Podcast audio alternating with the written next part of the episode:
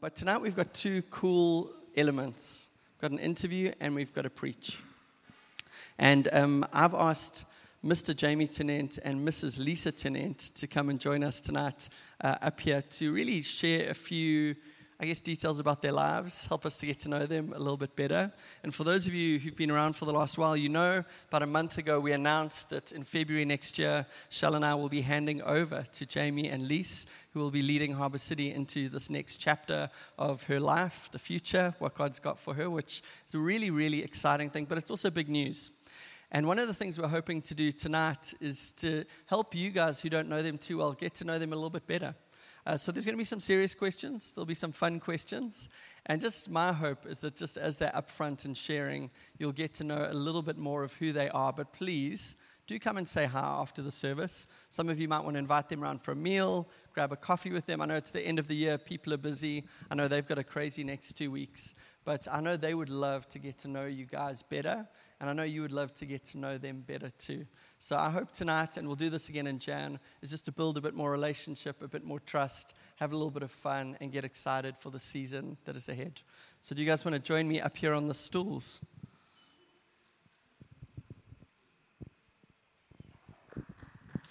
Yeah, I'm really glad to hear that. Very passionate claps coming from the crowd. Come on. Yeah, you can take it off. You can take it off. Well, guys, it is nice to have you here up front. You probably noticed Jamie and Lisa have been around a bit over the last couple of weeks, and that's just been a really cool thing, them just kind of easing into the community and getting to know you.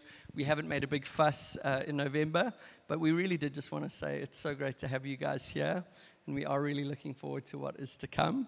But uh, I'll let you guys kind of do your own talking. So I'm just going to throw six questions at them, and the first is softball, easy, hopefully a fun question, which is tell us something that you guys would like to do in the future, a bucket list item, something that would be like a real highlight for you in life. And they do know these questions. I'm not throwing just like random things at them out of nowhere. They've had some time to prepare and think. Okay, mine is simple. I just want to go on a hot air balloon. Woo! So Jamie, you got to start saving, get ready for the hot air, come on. um, I... Strange one. I would really like to own a Heidelberg printer and, and one day print the Bible. So, one of the things you'll learn about Jamie more and more over time is that he is a crazy hobbyist and just is incredible at learning amazing skills. So as you talk to him, um, at least I don't actually want to spoil any of Lisa's answers tonight, but they're both very, very interesting and have many skills. Maybe what is a, a hobby or interest that you guys have got? Uh, I really enjoy doing art, uh, all different forms, but at the moment more like illustration and drawing and stuff. That's like a therapy for me. I used to play a lot of chess. I guess that was a hobby. Um, but now I like making notebooks or rebinding Bibles or things like that. You should see Jamie is an expert notebook maker and gave me one with like gold foiling and embossing this week. Very, very good. Well, okay, so that's something you guys are passionate about. What is something you guys are bad at?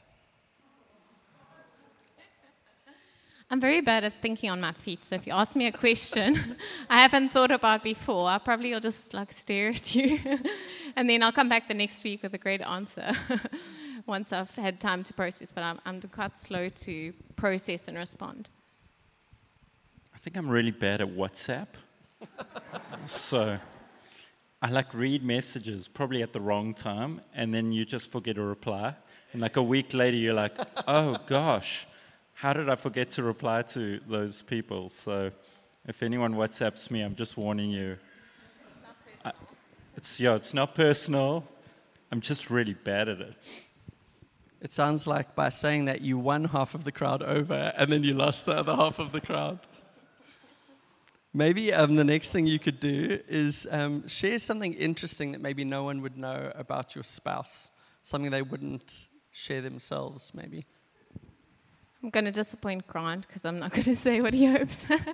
But um, something I don't know people realize is that Jamie's actually a really good dad to our kids, um, and it's something he's really worked at. Um, so, yeah, he spends a lot of time, like, fetching them from school and looking after them. And I think he's really like worked at his character to be a good dad, which I appreciate. And he's also really good at making pancakes. So on Saturday, so on on, on Saturday mornings in our house, it's a tradition that I sleep in, and Jamie wakes up with the kids and makes pancakes, and then I come through, and they're having like a dance party with the pancakes. So it's quite fun. Sheesh, how do I top that one? Um, I think Lisa's really good at having difficult conversations. So I think it's a skill I've come to appreciate about Lisa. So she can have difficult conversations with people. Um, um, I like avoid them, but uh, as much as I can. And I think Lisa's pretty good at having them without being overly emotive. I'm like a, a super excited, up and down kind of person. So if I have a difficult conversation, I want my emotions to be high, you know, but uh, no, Lisa's very good at that. Well, maybe what is another strength of your spouse? So I guess you guys have both shared kind of weaknesses of your own. Um, what is a strength or like a gift God has given your spouse? Uh, to me, Jamie's one of his biggest strengths is that he's very passionate about things, um, and he has a way of getting other people passionate about them. So whether it's pens or or notebooks or the Bible, or um, he has a way of like inspiring and impassioning and getting people um, excited about things. I think Lisa's, uh, I think one of her real strengths is she thinks very deeply about things. And, and very deeply about people, her friends and colleagues, et cetera, et cetera. So, I mean, one of her her colleagues said to her a while back, like, I think you know me better than I know myself. And um, I think that's just one of Lisa's skills, is to be able to actually really think deeply about where people are at, who, th- who they are, um, and then help people with that. Well, we're in our Here For It series talking about the church at the moment. And, I mean, I met both of you guys in different churches, actually, over the years. And I thought maybe what would be a cool thing to hear from you is, what is something, um, I guess, that has deeply shaped you or impacted you in the church over the years, or something that you love about the church at its best? I think I love the community aspect of church, um, and how... almost the genius of the design of church and how it it um, solves many problems that are almost like a byproduct. Like, for example, um, mental health, you know, like I know from being involved in church, I've had so many people that I can just talk to about my life and they actually care. And, you know, and many times it's been like a, a solved problems that I haven't got worse and worse. I've been able to, you know, and there's also other things like more wealthy people helping people in need. And there's so many aspects of church that as people are loving Jesus and living in community, those kind of things are outworked. And I think if you had to, I mean, church has become a bit of a swear word in society at the moment, but if you had to describe the word with, uh, church without using the word church, people would be like, wow, that's a like a a mind-blowing solution to the world, you know, a group of people that genuinely love each other and are seeking to change society and, you know, looking after each other. So I think, um, yeah, there's just many great elements. Yeah, I think um, I think what you said, Grant, when the church really works, it's probably one of the most beautiful things you'll, you'll see. Um, when it doesn't work, it's probably one of the most painful. Um, so that's the tension. But I, I think one of the things I've, I've enjoyed is just how almost the liturgical nature of church just shapes your character. So coming week after week, giving yourself to a community, being trained to think not about yourself but about others, care for people, go to life group, learn how to host, uh, love people, care for people, speak to people's problems. Almost this like over and over, you just... doing these things, and it sh- it like shapes you so deeply. It's, it forms who you are, and I think like I really love that about the church. That the church is not just trying to change people's minds. It's not just trying to take people's money or whatever those things are, just through the nature of church, week after week, day after day, it like shapes the character of who we are and who we're becoming. And I think that's a really beautiful thing. Yeah, I think both of those answers are amazing, and together I think fit together so well, you know, in terms of the church at its best. Um, maybe the last question that we had planned is um, for you guys coming into this church, joining this community, getting to know the people, and then leading, you know, um, what are you excited about? What are you hopeful for? Anything that's in your heart, burning in your heart, or um, something you're look for, looking forward to from next year? Uh, for me, I think part of it is, on a personal level, is just um, having a place to really put my roots down in, like in terms of community, getting to know people, like really investing into this community.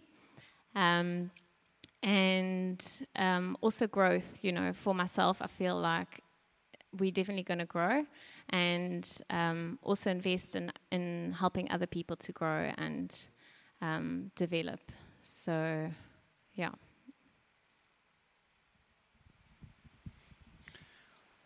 I think uh, one of the things I like about urban or semi-urban spaces, however you would characterize this, is that you find yourself um, at the intersection of, of class, at the intersection of culture, of thought, of uh, language. Um, um, urban spaces just seem to be this mishmash of, of all these different things. And um, in Acts, there, there was a church that was like that. It was Antioch, and Antioch leadership was all different classes and cultures, and uh, in different kind of industries, people from all different kind of spaces coming together to be a church.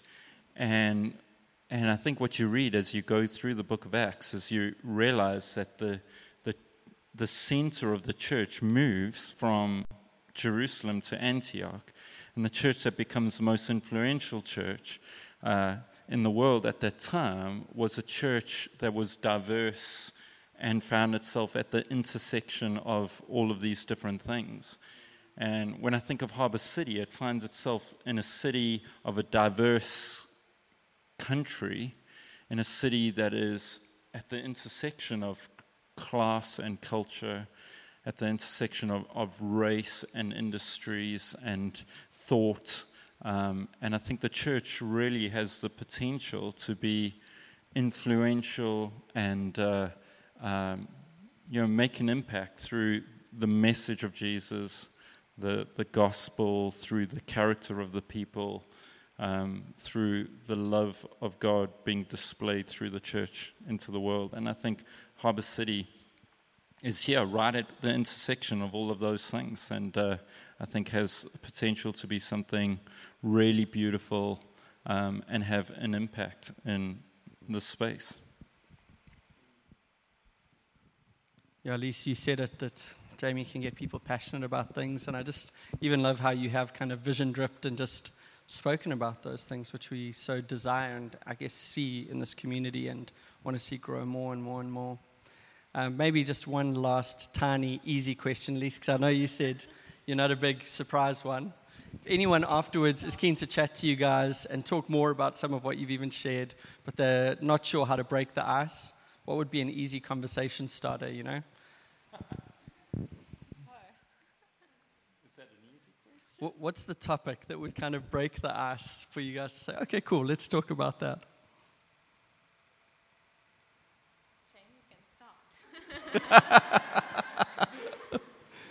So I put Lisa on the spot. I went against what she said, and I got what I expected. There we go. Yeah. Yo, I mean, I thought he said that was an easy question. I mean, would anyone have a good answer for that right now? Yo, ah, I mean, just come and say hi. Like, I think if you can just say hi, that's breaking the ice. Really, I think sometimes that's the hardest part. So.